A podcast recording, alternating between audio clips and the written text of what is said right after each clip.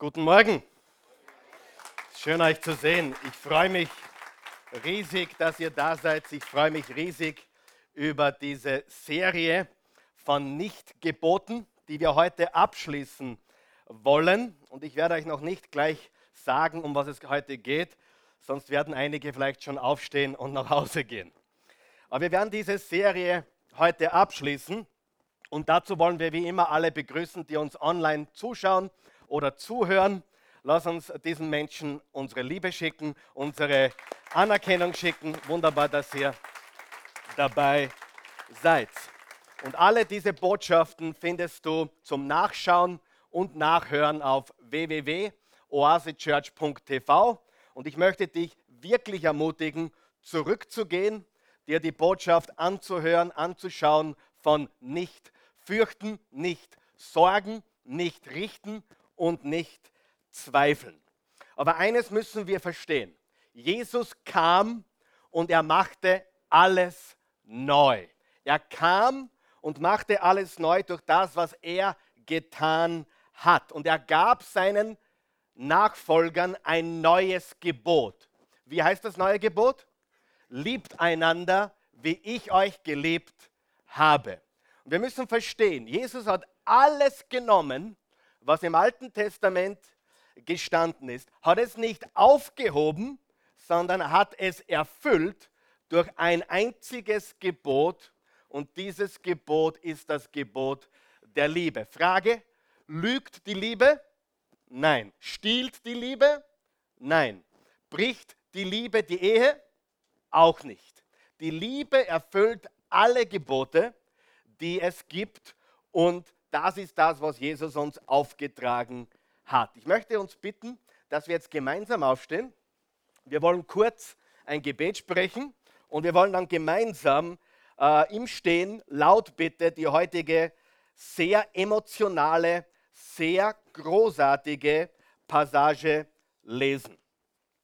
Guter Gott, wir danken dir für diesen Tag. Dies ist der Tag, den du gemacht hast.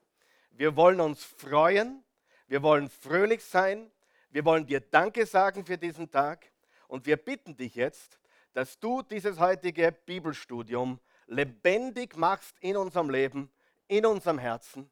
Hilf uns, dass diese Verse in uns zum Leben erwachen und dass sie in uns wirklich Veränderung produzieren. Hilf uns nicht nur Hörer deines Wortes zu sein, sondern hilf uns Täter deines Wortes immer mehr zu werden. Lass dein Wort uns heute verändern zu jenen Menschen, zu denen du uns geschaffen hast. Und wir beten das in Jesu Christi wunderbaren, einzigartigen Namen. Amen. Du kannst da vorne mitlesen oder auf deiner Outline, aber ich möchte wirklich jeden ermutigen, mitzulesen. Du kannst auch laut mitlesen, wenn du äh, möchtest. Diese Passage heute ist extrem bekannt. Ich vermute einmal, obwohl ich kein Vermuter bin, aber ich rechne damit, dass ungefähr 90 Prozent aller, die mich jetzt hören, diese, diese Bibelgeschichte schon mal gelesen oder gehört haben. Über 90 Prozent, auch viele Menschen, die mit der Bibel nichts zu tun haben, kennen diese Passage. Sehr, sehr bekannt. Und die Geschichte, von der wir das heutige Nichtgebot haben, das ist diese Geschichte. Beginnen wir. Vers 1. Johannes 8, Vers 1. Jesus aber ging zum Ölberg. Vers 2. Doch schon früh am nächsten Morgen war er wieder im Tempel. Als dann das ganze Volk zu ihm kam, setzte er sich und begann sie zu unterweisen.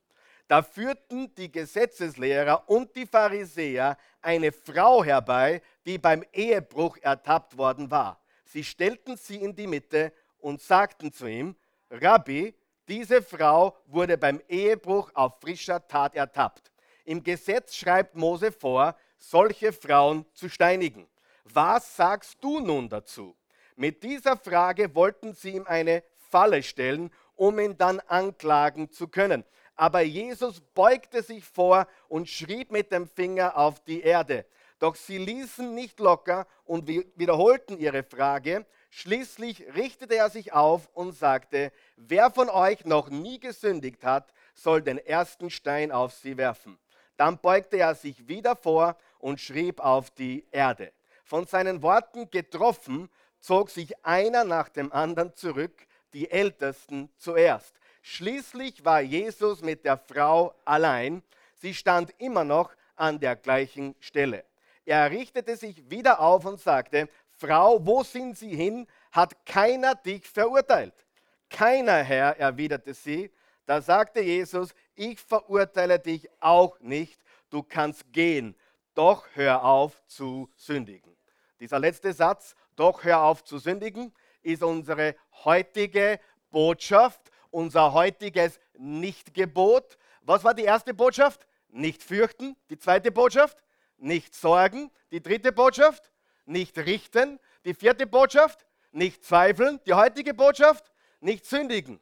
Und bevor du sagst unmöglich, nimm bitte Platz. Danke. Äh, ich sage dir eines, diese Gebote allesamt sind unmöglich. Rein menschlich betrachtet sind sie unmöglich.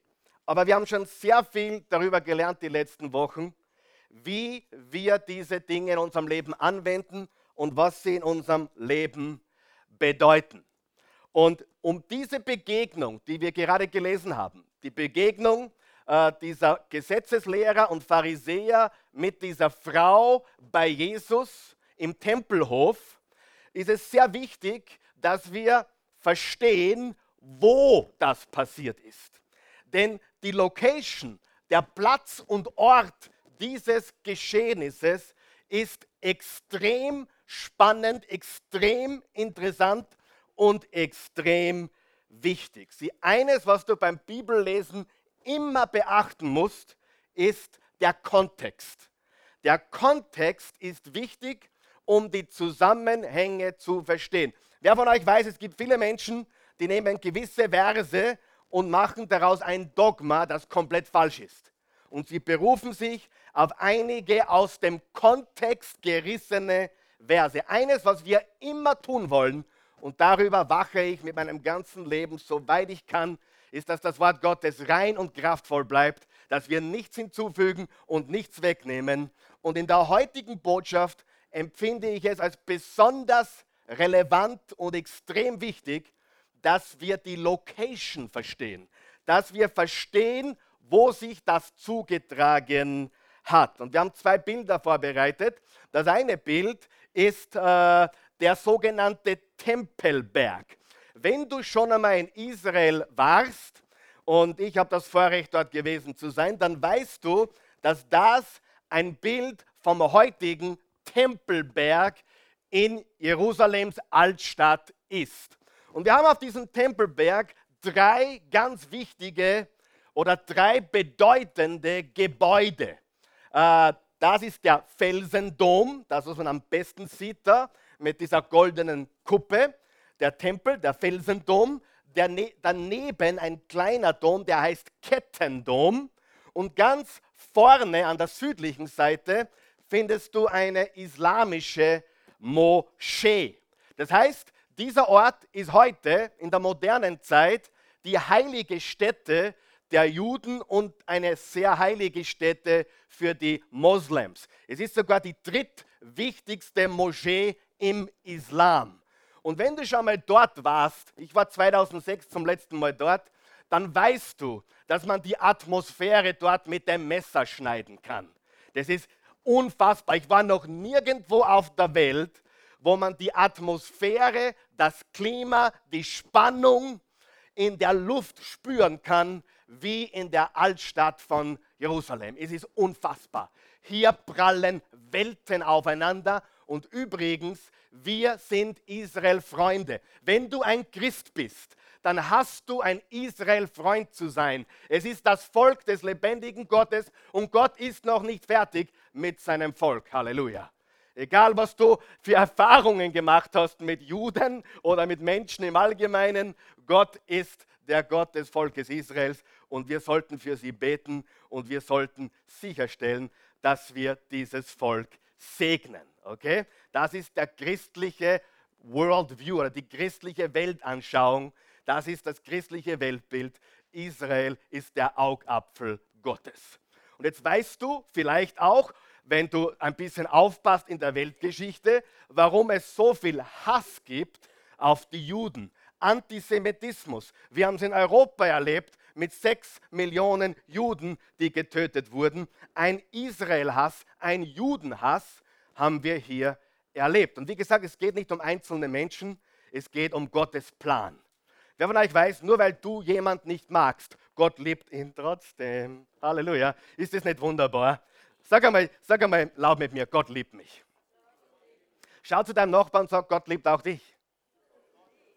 Und jetzt schau mich an und sag, Gott liebt auch die, die ich nicht mag.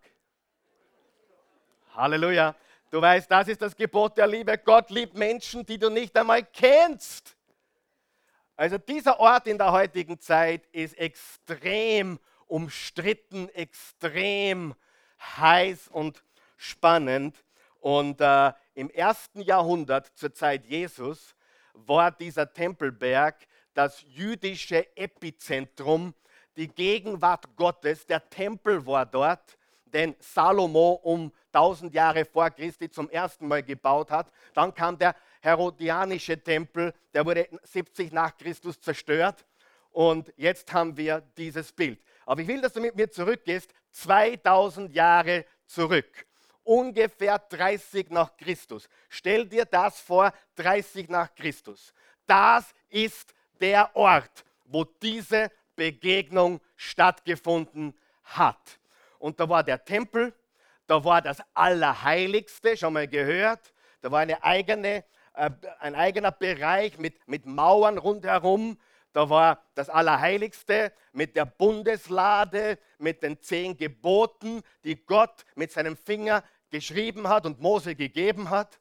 Im ersten Jahrhundert war das, wo sich das geistliche Judentum abgespielt hat. Okay? Äh, lang vor dem Islam, la, noch einige Zeit bevor Jesus am Kreuz gestorben ist und auferstanden ist.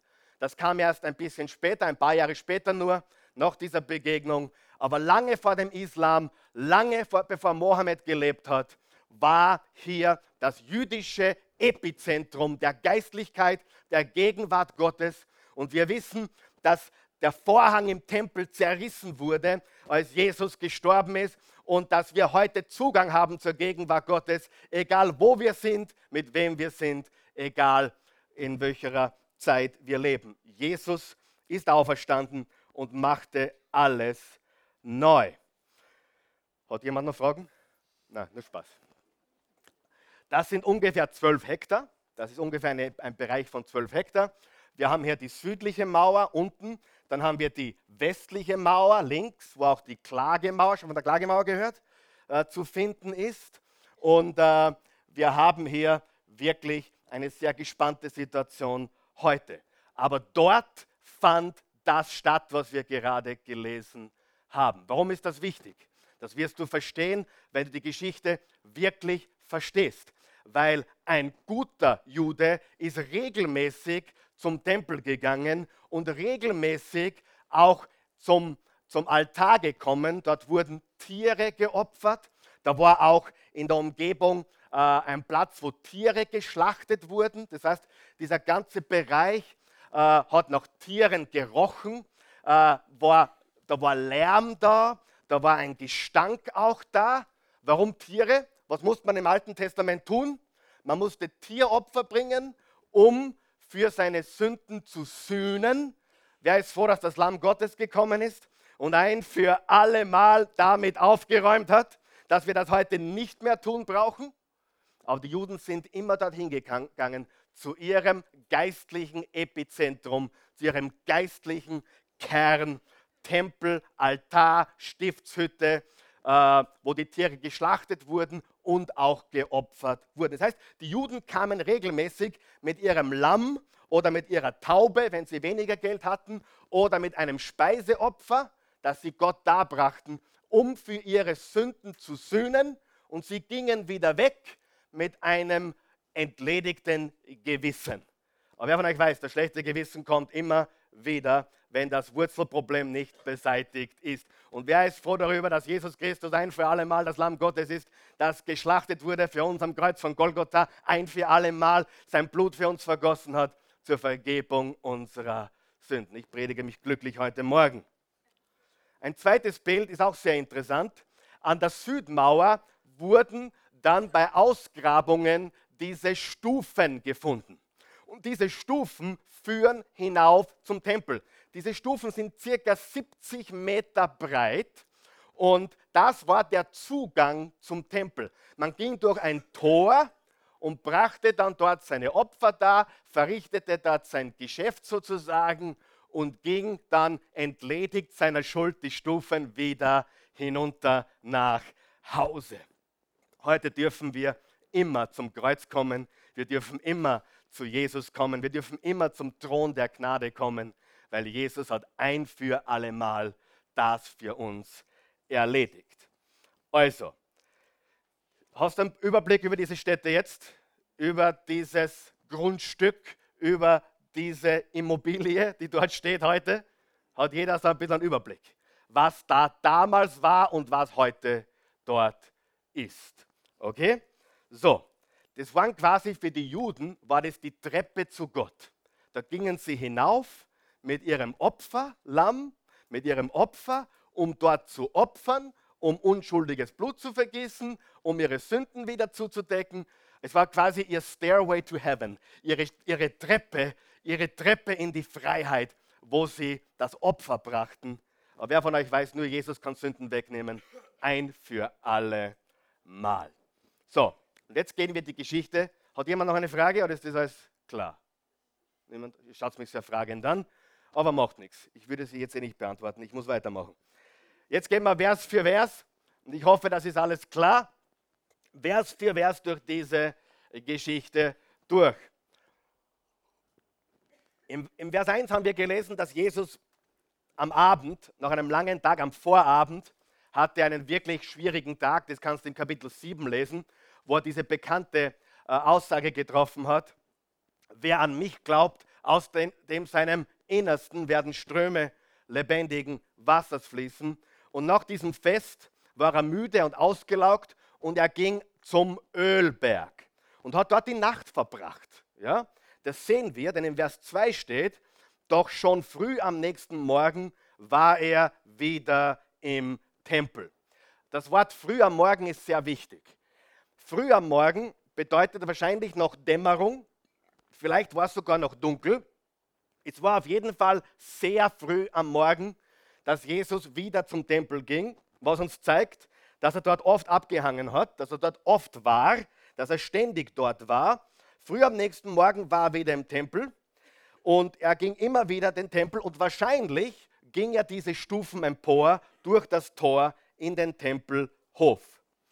Und dann steht, als dann das ganze Volk zu ihm kam, setzte er sich und begann sie zu unterweisen. Überall, wo Jesus hinkam, folgten ihm Massen, folgten ihm Mengen. Als er Brot und Fisch vermehrte, waren es viele Tausende. Hier war es eine große Menge. Das ganze Volk kam zu ihm und er begann sie zu unterweisen oder er begann sie zu lehren. Er hat ihnen das Wort Gottes beigebracht. Okay? Wer liebt auch das Wort Gottes? Wer erlebt es, das Wort Gottes gelehrt zu bekommen, das Wort Gottes zu lernen? Unterweisung im Wort Gottes, ganz eine wichtige Sache. Jesus war ein Lehrer. Wenn du das nicht gewusst hast, Jesus hat mehr gelehrt als gepredigt. Und Jesus hat auch mehr gelehrt als Wunder gebracht, vollbracht. Denn ohne Wort Gottes sind wir verloren. Wer weiß das? Ohne Wort Gottes, ohne Basis, ohne Fundament werden wir komisch in der Birne. Und deswegen brauchen wir das Wort Gottes zuerst und Zeichen und Wunder sind die Folge, nicht umgekehrt. Wer von euch kennt ein paar Christen heute, die sind Wundersucher. Ich nenne sie Wundersucher. Die wollen sich nirgendwo unterordnen, sie wollen ständig was Neues hören und sind ständig auf der Suche nach einem Miracle. Und die Wahrheit ist, dass sie das Ganze falsch angehen. Dein Leben wird nicht kraftvoll, indem du Wunder suchst. Dein Leben wird kraftvoll, indem du Gott suchst Matthäus 6, Vers 33, trachtet zuerst zu dem Reich Gottes und seiner Gerechtigkeit und alles andere wird euch dazugegeben werden. Hör auf, Wunder zu suchen. Hör auf, Segen zu suchen. Hör auf, den, den, den, hör auf Gesundheit zu suchen. Suche Gott. Und alles andere wird er dir dazu geben. Trachte zuerst nach ihm und er gibt dir alles andere zu. Das war nicht geplant, das ist gratis dabei. Vers 3. Vers 3, da führten die Gesetzeslehrer. Jetzt pass auf, warum das früh am Morgen so wichtig ist. Du siehst, und, und die Location so wichtig ist. Da führten die Gesetzeslehrer und die Pharisäer eine Frau herbei, die beim Ehebruch ertappt worden war. Und sie stellten sie in ihre Mitte. Stelle das Bild nicht vor. Früh am Morgen. Jesus ging früh am Morgen zum Tempel, diese Stufen empor. Das Volk wartete schon auf ihn sehnsüchtig, um das Wort Gottes zu hören, um unterwiesen zu werden. Und dann äh, kommen die Leute, sie sind da und dann kommen diese religiösen Gesetzeslehrer und Pharisäer und bringen eine Frau herbei, die beim Ehebruch ertappt worden war. Meine erste Frage, die, ich, die sich mir jetzt stellt, wo waren die die ganze Nacht? Früh am Morgen, Dämmerung, sehr früh am Morgen schleppen sie eine Ehebrecherin herbei und bringen sie und stellen sie oder werfen sie sogar in die Mitte des Tempelhofs, wo Jesus das Volk unterwiesen hat. Ich weiß nicht, wie es dir geht, aber äh, ich glaube nicht, dass dieser Ehebruch in aller Herrgottsfrüh stattgefunden hat. Ich kann es mir nicht vorstellen. Ich will jetzt nicht ins Detail gehen. Ich will auch keine mentalen Fotos jetzt in dir schaffen, obwohl mir das gerade wunderbar gelingt, wahrscheinlich. Aber ich bin der Überzeugung, dass sie diese Frau über Nacht festgehalten haben. Es muss so gewesen sein. Sie haben sie über die Nacht festgehalten und jetzt passt gut auf. Die Frau interessierte sie null. Sie wollten Jesus zu Fall bringen. Ist uns das klar? Wer von euch weiß, gesetzlichen Menschen, religiösen Menschen sind Menschen an und für sich wurscht. Und den Menschen war die Frau sowas von egal. Weil wenn ihnen die Frau wichtig wäre, dann ist meine nächste Frage, Ehebruch kann man nur zu zweit machen. Wo ist der Mann? Ich frage nur. Sie wird kaum Ehebruch alleine gemacht haben. Die Frage, die sich mir stellt, ist, wo waren sie die ganze Nacht? Und was haben sie die ganze Nacht gemacht? Und ich glaube, sie haben sie festgehalten, um sie dann in aller Herrgottsfrüh Jesus zu präsentieren und zu sagen, Jesus, schau, jetzt sagst du nichts mehr. Eigentlich gingen sie davon aus, aus, dass Jesus sprachlos ist und nichts zu sagen hat. Wer von euch weiß, sie haben ihn maßlos unterschätzt. Maßlos unterschätzt. Aber ihr Vorhaben war, durch die Geschichte, durch die Präsentation dieser Ehebrecherin, dass sie Jesus zu Fall bringen. Wir wissen, dass ihnen das nicht gelungen ist. Sie wollten Jesus eine Falle stellen und sie stellten sie in die Mitte. Und wir haben im Vers 2 gelesen, als das ganze Volk, das ganze Volk da war, äh, unterwies er sie. Und jetzt sehen wir, dass es ein öffentliches Spektakel war. Und es, wollt, es sollte auch ein öffentliches Spektakel sein. Wer von euch weiß, Menschen, die andere bloßstellen wollen, handeln immer gegen Liebe. Hör mir jetzt ganz gut zu. Wenn du jemanden ertappst bei etwas, was falsch ist, dann rede mit dem Menschen unter vier Augen und halte es geheim. Wer ist meiner Meinung? Bloßstellen tut man nicht. Die Bibel sagt ganz klar, wenn er dann äh, nicht hören will oder abstreitet, dann nimm einen zweiten, dritten mit, dann redet es zu dritt oder viert aus und wenn das nicht funktioniert, dann geh zu Menschen, die Autorität haben in der Gemeinde. Punkt. Aber bloßstellen ist immer lieblos. Amen? Seid ihr meiner Meinung? Immer. Immer lieblos. Und wir sehen also, ihr Herz war komplett falsch. Ihr Herz war komplett verdreht und verdorben und sie haben es komplett falsch gemacht. Ihre Agenda war, sie wollten Jesus eine Falle stellen und sie wollten ein öffentliches Spektakel machen, womit sie nicht gerechnet haben, dass sie sich selbst bloßgestellt haben am Ende. Dass sie selbst als die, wie wir in Wien sagen, wie die Depperten ausgeschaut haben. Ja?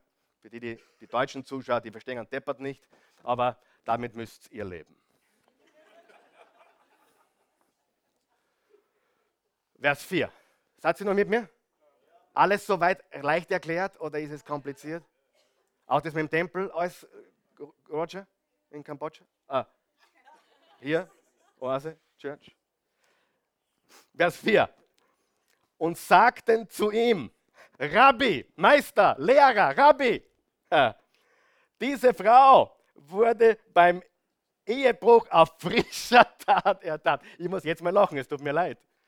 Frische Tat ist frische Tat, ich sage dir. Da war ein Mann im Spiel. Ich, ich, ich vermute nur, da, da war irgendeiner bei ihr und sie wurde auf frischer Tat ertappt. Wahrscheinlich, um ein weiteres Wiener Wort zu verwenden, war es ein Haberer von ihr. Wisst ihr, was das bedeutet? Haberer? Ein Freund.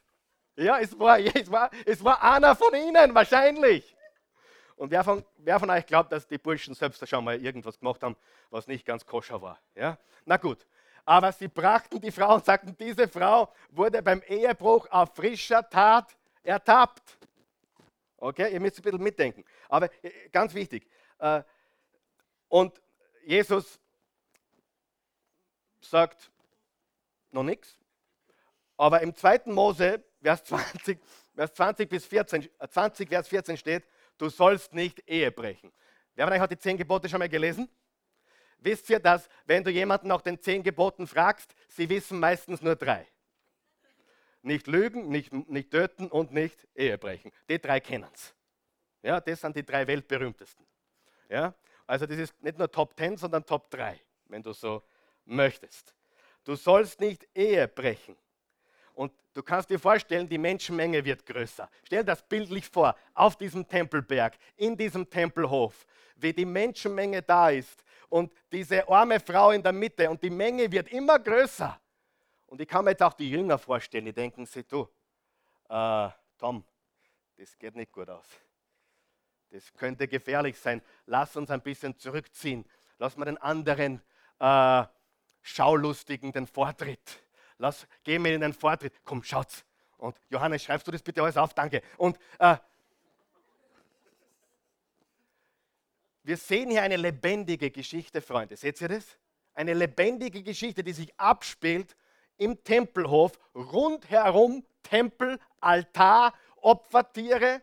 Und diese Juden, diese Gesetzeslehren Pharisäer, waren oft schon die Stufen hinaufgegangen, haben selbst für ihre eigenen Sünden Opfer gebracht und sind wieder nach Hause gegangen. Als junge Buben haben sie das schon gemacht. Und an dieser Stelle, wo sie selbst für ihre eigenen Sünden schon oft Opfer gebracht haben, klagen sie eine Frau an, die im Ehebruch ertappt wurde. Ja? Und äh, wir sehen hier, die waren alle schon oft dort, auch die Frau war schon, eine, schon oft dort wahrscheinlich, auch eine Jüdin, die oft schon Opfer gebracht hat dort. Und die Sünde ist klar. Sie hat Ehebruch begangen. Du sollst nicht Ehe brechen. Äh, Jesus, du weißt, wir haben recht. Was machen wir jetzt? Im Vers 5 reden es weiter. Im Gesetz schreibt Mose vor, solche Frauen zu steinigen. Was sagst du nun dazu? Okay, das Gesetz sagt, diese Frau gehört gesteinigt. Aber wenn Jesus jetzt böse gewesen wäre, hätte er gesagt, Freunde, ich möchte euch kurz eine Bibellektion geben. Im dritten Mose steht, leider habe ich es zu spät heute, ich habe es nicht auf der Leinwand, aber im dritten Mose 20, Vers 10 steht, wenn ein Mann mit einer Frau Ehebruch begeht, sollen sie beide getötet werden. Wer von euch weiß, geistliche Manipulatoren, und die gibt es überall, leider auch in Freikirchen, Überall gibt es geistliche Manipulation. Die drehen eine Schriftstelle immer so, wie sie es gerne hätten und brauchen. Sie sagen nicht einmal die Unwahrheit, aber sie lassen etwas weg. Und die Wahrheit ist, es steht, dass der Mann und die Frau, wenn sie beim Ehebruch ertappt werden, beide sollen gesteinigt, beide sollen getötet werden. Das Todesurteil für diese Sünde, für den Ehebruch ist Steinigung. Das ist das Urteil. Und was sagst du dazu? Und jetzt wird es interessant. Weil wer hat diese Gebote aufgeschrieben? Sagt euch der Name Moses etwas? Schon mal gehört? Moses hat diese Gebote von Gott empfangen und aufgeschrieben. Und jetzt hat Jesus, jetzt, Jesus, jetzt hast du ein Problem. Was sagst du jetzt gegen den Moses? Was sagst du jetzt gegen das Gesetz des Alten Testaments? Was sagst du jetzt gegen den Tempel? Und wenn du das nicht glaubst, wir zeigen es dir, was geschrieben steht. Da hinten liegen die Tafeln. Alles im Umkreis dieser, dieser Stiftshütte des Tempels, wo Tiere geopfert wurden, wo für Sünden geopfert wurde. Eine heikle, heikle äh, Location. Siehst du das? Eine prickelnde Location, die eigentlich alle erinnern hätte sollen, wir sind alle dreckige Sünder. Und der einzige Grund, warum wir überhaupt regelmäßig hierher kommen müssen, diese Stufen hinauf und opfern müssen, ist, weil wir Sünder sind. Okay? Also die Frage eigentlich, die im Raum stand, und das wollten sie herauskitzeln, Jesus, bist du größer als Moses? Jesus, bist du größer als das Alte Testament? Jesus, bist du größer als der Tempel? Bist du größer als das Gesetz? Dann geht es weiter im Vers 6. Jetzt wird es noch heavier. Ist das schon heavy genug? Mit dieser Frage wollten sie ihm eine Falle stellen, um ihn dann anklagen zu können. Aber Jesus beugte sich vor und schrieb mit dem Finger auf die Erde. Er hat noch immer nichts gesagt und er schreibt mit dem Finger auf die Erde. Und so viele haben diskutiert, was er wohl geschrieben haben mag. Wolltest du die Antwort wissen? Keine Ahnung. Keine Ahnung. Wir wissen es nicht. Und du kannst spekulieren, bis Jesus wiederkommt. Wir wissen es nicht. Vielleicht hat er geschrieben, gleich und gleich erkennt sich gut oder irgend so etwas. In, Im Englischen sagt man, it takes one to know one. Wer von euch kennt dieses Sprichwort? Mit, mit, auf Deutsch, du musst einer sein, um es genau zu wissen. Hallo. Tut weh, gell? Tut weh. Aber wie, das, ist nur, das ist natürlich nur Spaß jetzt. Aber die Wahrheit ist, er hat mit dem Finger geschrieben auf die Erde. Und jetzt wird es noch, noch blasphemerisch, wenn das ein Wort ist. Ich habe keine Ahnung. Jetzt nimmt die Blasphemie noch zu. Weil wer von euch weiß, die zehn Gebote, die Juden glaubten, wir glauben, ich glaube, du glaubst, wenn du das Wort Gottes glaubst, die wurden Mose gegeben und überliefert und geschrieben mit dem, die Bibel sagt, mit dem Finger Gottes. Jetzt haben wir ein Problem. Gott hat da die zehn Gebote gegeben mit seinem Finger, so steht es geschrieben, mit dem Finger Gottes geschrieben und Jesus schreibt mit dem Finger auf dem Boden. Ich glaube, die sind rasend geworden. Die kannten die Bibel, sie kannten das Wort Gottes. Sie wussten, was da geschrieben steht. Sie wussten es. Und Jetzt ist es nicht nur, nur, Jesus bist du größer als Mose. Jetzt ist es nicht nur, Jesus bist du größer als das Gesetz. Jesus bist du größer als das Alte Testament. Jetzt ist die Frage, Jesus bist du Gott. Was ist die Antwort auf diese Frage? Ja. Ich meine, er beantwortet die Frage nicht. Aber so wie Gott mit dem Finger die Gebote schrieb, hat Jesus mit seinem Finger auf die Erde geschrieben. Vers 7. Doch sie ließen nicht locker und wiederholten ihre Frage. Schließlich richtete er sich auf und sagte, wer von euch noch nie gesündigt hat, soll den ersten Stein werfen. Sie, sie wurden sich immer sicherer. Hast du schon mit jemandem zu tun gehabt, der sich immer sicherer wurde? Und, du, mit, und immer sicherer und du denkst dir, wann der nur wüsste und ich werde ihn aufplatteln, ich werde ihn aufmachen wie Dosentomaten. Und, und du, du, du, sagst nichts und sagst nichts und der, der, der, Naivling, der Dümmling wird sich immer sicherer und sicherer und sicherer und glaubt, er hat dich in der Hand. Hast du schon mal erlebt? Und du denkst, hm, hm, mach weiter, komm noch, ich gebe dir noch Zeit, komm, komm, komm. Stell dich nur bloß. stell dich, zeig nur wirklich, wie dumm du bist. Weißt du, was ich meine? Im Sprüche Salomo steht, selbst ein Dummkopf, wenn er den Mund halten würde, würde als gescheit dastehen. So steht es geschrieben. Das gescheit ist jetzt mein, mein Wort, aber so, so ist die Bedeutung. Sie wurden sich immer sicherer und ich glaube, ich bin, ich, ich bin von einem überzeugt. Jesus gab ihnen Zeit. Jesus gab ihnen Zeit, ihr Herz vor den Menschen bloßzustellen. Die Menschen haben immer mehr gesehen, was für ein dunkles Herz diese Männer hatten. Aber nicht nur das, ich glaube auch, dass Jesus ihnen immer mehr Zeit gab, sich selbst gegenüber ihr Herz zu offenbaren. Wer ist froh, dass Gott das tut? Wer hat schon mal geglaubt, ich habe ein gutes Herz und du kommst drauf, mein Herz ist gar nicht so gut?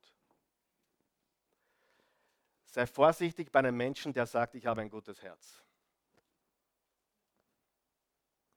Was die Bibel sagt dazu? Wir kennen unser Herz gar nicht. Und wer ist froh, dass Gott uns immer wieder unser Herz zeigt und dann können wir Buße tun und zum Kreuz laufen und um Vergebung bitten. Ist das nicht wunderbar? Aber unser Herz ist ein Mysterium.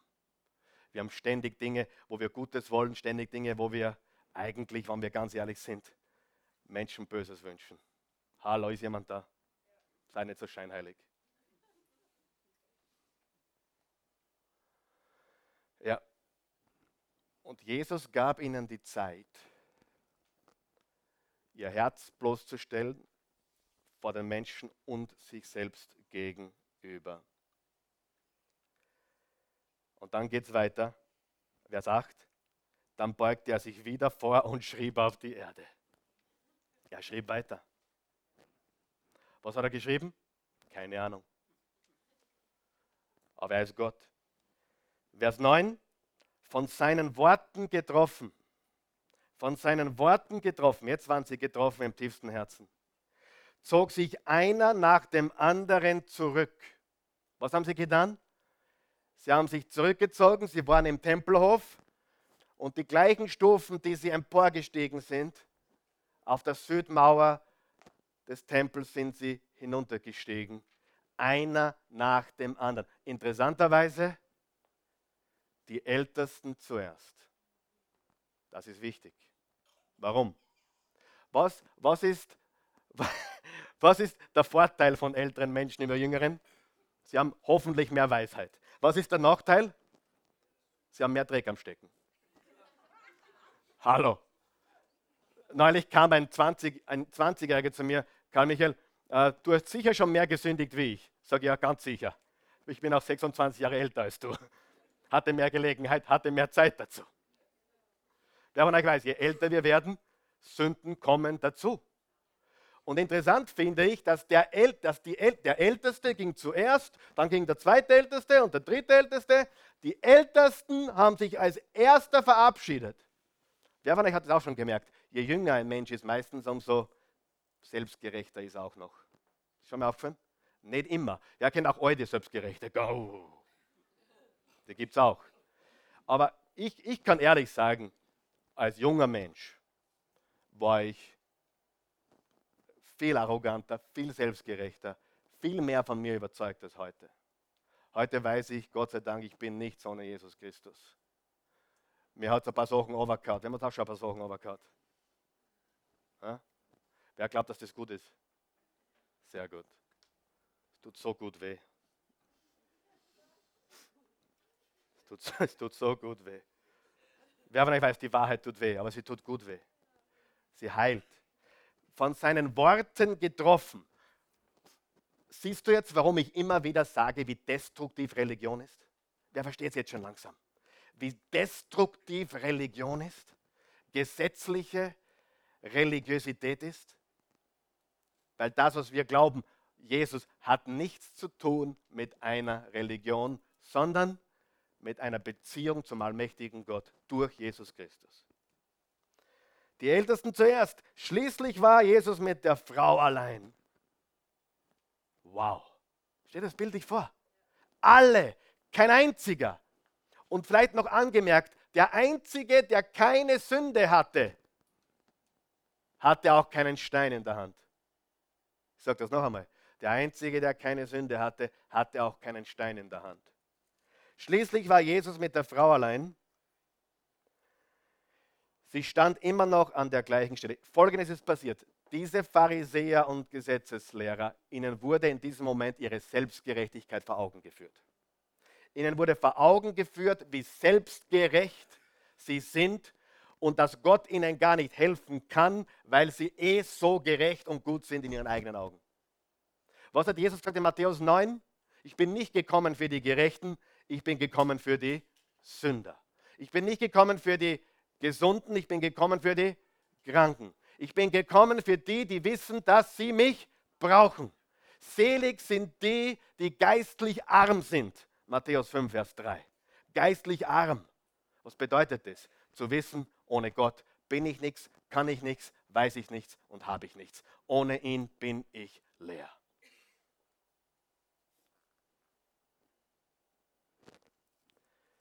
Schließlich war Jesus mit der Frau, stell das bildlich vor, bist noch bildlich dort. Schließlich war Jesus mit der Frau allein. Sie stand immer noch an der gleichen Stelle. Die arme Frau hat sie, die ganze Nacht war sie irgendwo gefangen gehalten, dann wird sie in die Mitte geworfen und lässt das alles über sich ergehen und jetzt ist sie alleine mit Jesus. Bildlich alleine mit dem Lamm Gottes beim Tempel Gottes. Die Opfertiere konnte man im Hintergrund hören, wie sie geschlachtet wurden, wie Menschen Opfer bringen für ihre Sünden. Und das Lamm Gottes steht mit dieser Ehebrecherin. Vers 10. Wer liebt diese Geschichte schon? Er richtete sich wieder auf Jetzt sind sie alleine. Er richtete sich wieder auf und sagte, Frau, wo sind Sie hin? Hat keiner dich verurteilt? Jesus hat nicht gesagt angeklagt, weil angeklagt haben sie sie, aber sie haben sie dann letztendlich nicht verurteilt. Sie haben keinen Stein geworfen, weil Jesus ihr Herz bloßgestellt hat. Warst du schon mal böse auf einen Menschen? Ich rede jetzt von mir privat. Warst du schon mal böse auf einen Menschen und dann zeigt Gott dir dein eigenes Herz? Und du, dir tut es leid, dass du überhaupt böse warst auf diesen Menschen. Weißt du, was ich meine? Was, du, du, kommst zu dem Schluss, hey, was, ich, ich, ich kann nicht einmal auf jemanden böse sein. Schau mein eigenes Leben an. Richtig? Weißt du, was ich meine? Schau meine Schwächen an, meine Unzulänglichkeiten. Er richtete sich wieder auf. Frau, wo sind Sie? Hat keiner dich verurteilt. Ich, wir sind bildlich dort, oder? Sind wir bildlich dort? Siehst du den Grinser in Jesus sein Gesicht? Siehst du den Grinser? Ich sehe einen Grinser. Ich sehe einen Grinser. Wo sind sie? Hat keiner dich verurteilt? Vers 11. Keiner, Herr, erwiderte sie. Keiner. Keiner hat mich verurteilt. Sie sind alle gegangen. Da sagte Jesus, ich verurteile dich auch nicht. Wer ist dankbar für diese Aussage? Ich verurteile dich auch nicht. Vielleicht bist du deswegen heute hier, um zu hören, Jesus verurteilt dich nicht.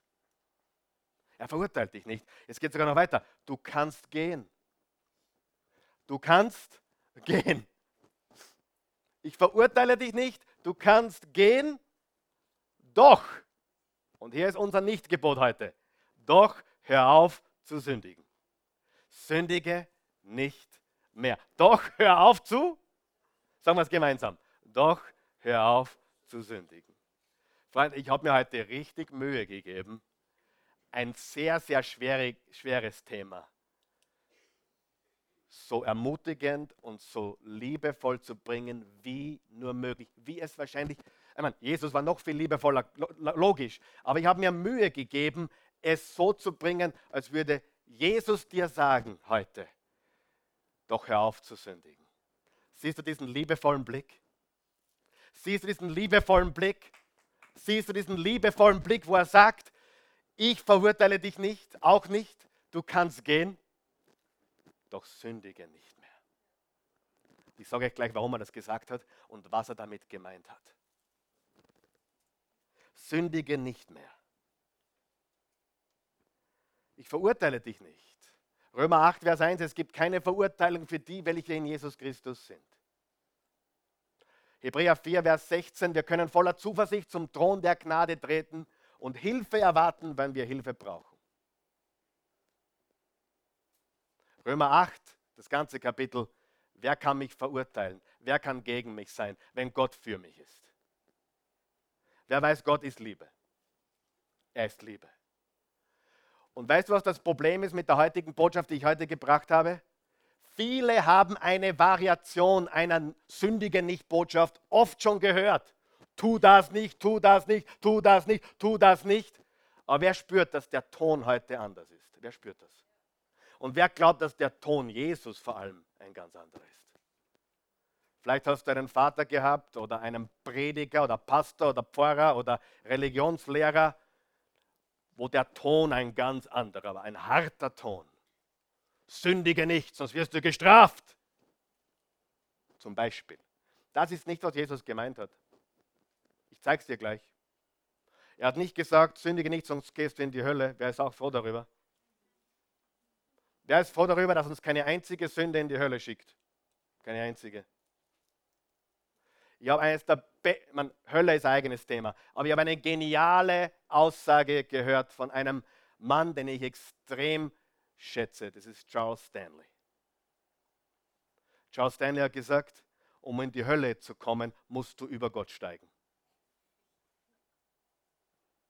Ich glaube das. Du musst sagen, Gott, du interessierst mich nicht, ich will dich nicht. Jesus, was du getan hast, ist für mich irrelevant ist der einzige Weg. Ich liebe diese Aussage. Du musst über Gott drüber steigen, um hinzukommen. Wer ist froh, dass uns keine Sünde dorthin schickt? Ich bin sehr froh, weil ich weiß eines. Ich predige heute Sündige nicht, aber ich weiß eines. Wenn ich noch ein paar Tage kriege auf dieser Erde, werde ich wieder sündigen. Was sagt Jesus? Was ist die Message? Freunde, hört mal, was ist die Message hier? Er verurteilt uns nicht. Du kannst gehen, du bist frei, doch sündige nicht mehr. Wer von euch weiß, die Sünde ist Strafe genug?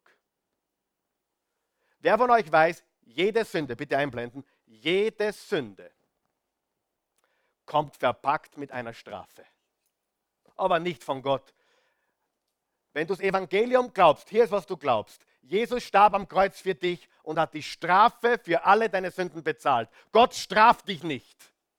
Und wer von euch weiß, oh, Pastor Karl Michael, ich bin neu, mir gefällt das Wort Sünde nicht und mir gefällt das Wort Strafe auch nicht.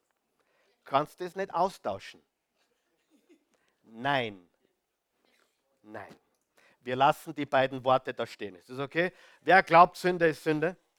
Wollt ihr das biblisch, wollt ihr wissen, was die Bibel unter Sünde meint? Das Ziel verfehlen. Und wer hat das Ziel schon verfehlt im Leben? Sünde ist alles, was nicht im Sinne Gottes ist. Und die Strafe, okay, ich gebe euch ein anderes Wort. Jede Sünde, alles, was wir tun oder unterlassen, kommt mit Konsequenzen. Ja oder nein? Darf ich fragen, wer schon Konsequenzen seines Verhaltens geschmeckt hat, gegessen hat, erlebt hat in seinem Leben? Darf ich fragen? So, und das ist, was Jesus sagt. Jesus zeigt sein Herz, nicht verdammend, sondern ansporend. Hey, sündige nicht, weil ich weiß, was hat Jesus gewusst? Das, was du auch weißt. Du weißt es, ich weiß es, wir wissen es alle. Mit jeder Sünde stirbt etwas, weißt du das? Jedes Mal, wenn du etwas tust, stirbt ein Teil deines Gewissens, ein Teil deiner Gedanken, ein Teil deiner Emotionen, ein Teil deiner Seele? Ja oder nein? Jedes Mal, wenn du sündigst, stirbt etwas. Wer weiß, es hat schon Familien ruiniert? Weißt du, dass es kaum mehr, es gibt kaum mehr eine Familie, die nicht irgendwo zusammen gepatcht ist? Ich bin auch in einer Patchwork-Family groß geworden. Und wir haben, wir haben das Beste draus gemacht. meine Eltern haben es hervorragend gemacht in Wirklichkeit. Und wenn du eine Patchwork-Family hast, dann mach das Beste draus und mach es hervorragend. Mach mit dem, was du hast, das Beste. Amen. Aber wer von euch weiß, Gott, Gott hat was Besseres noch. Und wer von euch weiß, Sünde hat Ehen zerstört. Sünde hat Familien zerstört. Sünde hat Väter vernichtet und jeglichen Einfluss zerstört im Leben ihrer Kinder. Alkohol, Drogen, was auch immer. Wer von euch weiß, Gott liebt jeden Sünder. Weißt du, warum er die Sünde hasst? Weil sie dich und mich zerstört. Das ist der einzige Grund. Er liebt dich so sehr, dass er sagt, okay, du bist frei, geh. Ah, bitte, sündige nicht mehr. Du strafst dich selbst, du zerstörst dich selbst. Was du tust, Menschen, die durch die Gegend huren und schlafen, die zerstören jedes Mal etwas in ihrem Innersten. Jedes Mal. Menschen, die das mit früh beginnen, die lassen jedes Mal etwas dort liegen im Bett. Jedes Mal. Wer glaubt das? das da, da bleibt was dort. Gott sagt nicht umsonst, so gehört es und nicht so. Nicht, weil er ein Spaßverderber ist, im Gegenteil, er liebt dich. Sagt, sündigen nicht mehr. Frau, wenn du das nur, nur, nur 300 Mal machst, bist du innen drinnen tot. Geh, du bist frei, aber mach's nicht mehr. Versteht ihr die Botschaft? Die traditionelle Botschaft, nicht sündigen, ist verdammend, verurteilend. Und Gott, Gott wird dich strafen. Und Gott ist, Gott, wenn du, wenn du noch weiter sündigst, dann wirst du deine Ernte einfangen. Gott wird dazu sehen. Ja, natürlich kommt eine Ernte, aber das ist die Ernte der Saat und nicht irgendeine Strafe Gottes. Das Evangelium sagt, es ist vollbracht. Und er hat jede Sünde am Kreuz bezahlt. Aber trotzdem sagt er, sündige nicht. Wer von euch weiß, Sünde zerstört den Selbstrespekt. Selbstbewusstsein. Selbstrespekt. Sünde tötet immer etwas, immer. Jedes Mal, wenn du Pornografie schaust, du tötest etwas. Gott liebt dich. Das ist gar nicht das Thema. Gott liebt dich gleich viel vorher wie nachher. Wer ist froh darüber? Nicht aufzeigen. Aber wer von euch weiß, es zerstört jedes Mal etwas. Ja, wer weiß, dass es jedes Mal was zerstört? Genauso wie jedes Mal saufen gehen was zerstört.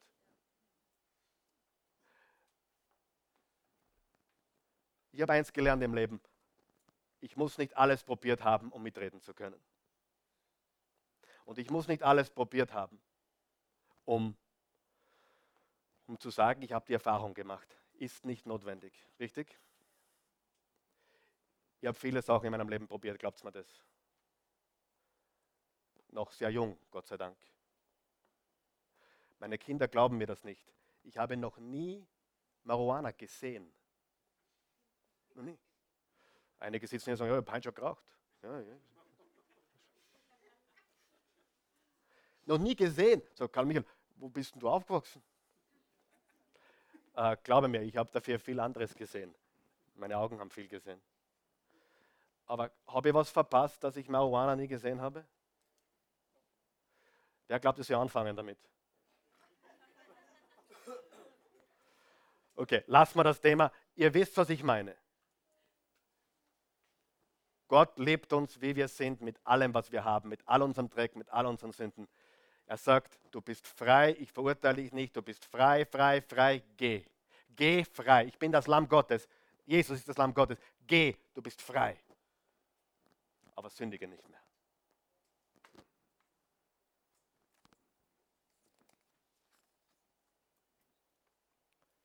Es geht um Konsequenzen, nicht um Strafe.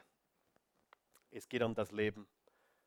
Ich habe einen, einen Bericht gelesen, damit schließe ich ab. Hilft es jemand heute? Habe einen Bericht gelesen und der hat mich wirklich erschüttert. Und ich glaube, das ist wahr. Ähm, da ging es darum, Menschen am Sterbebett.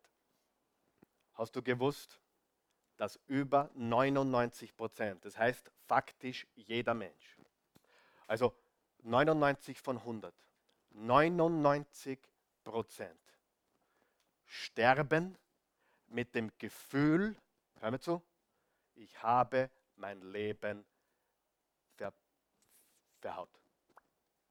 99 Prozent. Wenn man das jemand gesagt hätte mit 23, hätte ich gesagt, da gehöre ich sicher nicht dazu. Jetzt mit 46 verstehe ich schon ein bisschen mehr. Wer hat auch ein paar Regrets oder ein paar Sachen, die anders laufen hätten sollen. Ja? Aber weißt du, wer möchte zu den Menschen gehören, die sagen, nein, mein Leben hat Sinn gegeben. Ich habe mein Leben, ich habe viele Fehler gemacht, ich hab, aber ich habe es noch, noch verbockt. Ich will nicht gehören zu denen, die sagen, ich habe mein Leben verhaut. 99 Prozent. Jetzt steht davor, jeden Tag sterben so viele Menschen. Und 99 Prozent davon haben das tiefe Gefühl, ich habe in meinem Leben nicht das Richtige gemacht. Was ist die Lösung?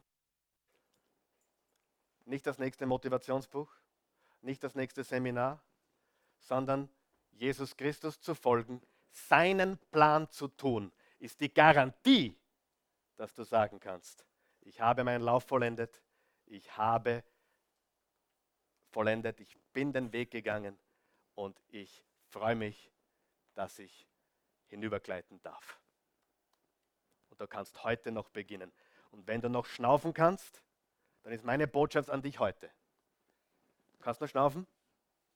Wenn du noch da bist. Dein Leben ist noch nicht zu Ende. Dein Leben kann heute neu beginnen. Du kannst heute, wenn du Vater bist und, und, und Mist gebaut hast, du kannst heute noch beginnen auch wenn du keinen Kontakt hast, es gibt Möglichkeiten für deine Kinder trotzdem da zu sein, für sie zu beten oder egal was, du kannst heute noch beginnen auf deinem Weg. Und ich ermutige dich mit diesen Worten.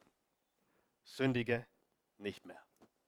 Eine Ermutigung. Sündige nicht mehr. Weil wenn du weiter sündigst, dann liegst du auch am Sterbebett und sagst, ich habe mein Leben verhaut. Amen. Gott ist gut. Gott ist gut. Lass uns aufstehen.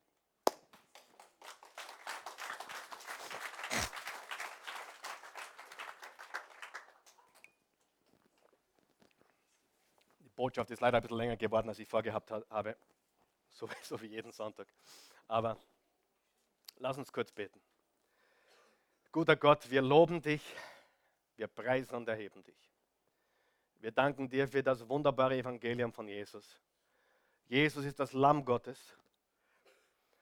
Wenige Monate, vielleicht ein, zwei Jahre später ist Jesus für uns wenige Gehminuten von diesem Tempel entfernt, auf Golgotha für uns am Kreuz gestorben, als Lamm Gottes, das hinwegnimmt die Sünden der Welt.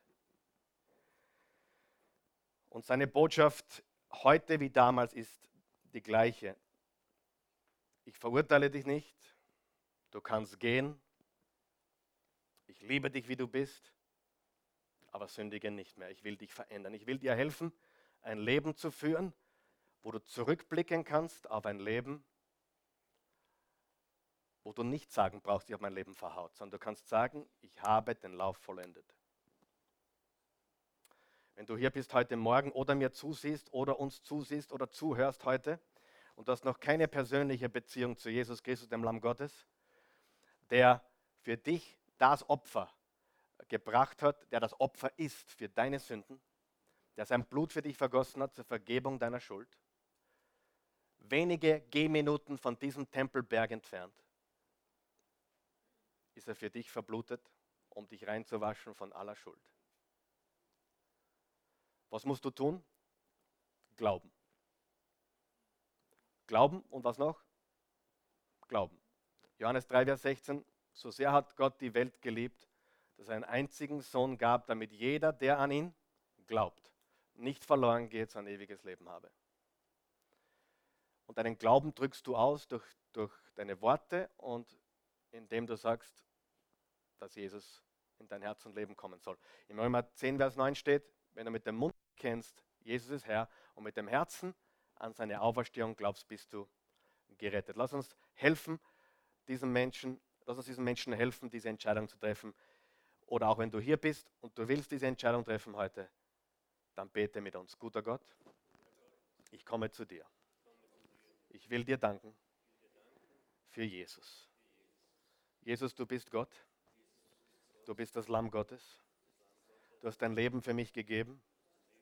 Aus purer Liebe bist du für mich gestorben. Ich danke dir, dass diese Worte, die du zur Frau gesagt hast, auch für mich heute gelten. Ich verurteile dich nicht. Du bist frei. Geh und sündige nicht mehr. Ich will dir meine Sünden geben, meine Vergangenheit, alles, was ich bereue, die vielen Dinge, die ich falsch gemacht habe, die unzähligen Dinge, die ich ver verhaut habe. Ich gebe es dir. Meine Vergangenheit gehört dir. Du hast sie getilgt am Kreuz. Erfülle jetzt meine Gegenwart mit Sinn und ich danke dir, dass meine Zukunft gesichert ist. Danke, Jesus, mein Herr und mein Gott, mein Erlöser. Ich glaube an dich von ganzem Herzen. In Jesu Namen. Amen. Geben wir Jesus einen gescheiten Applaus.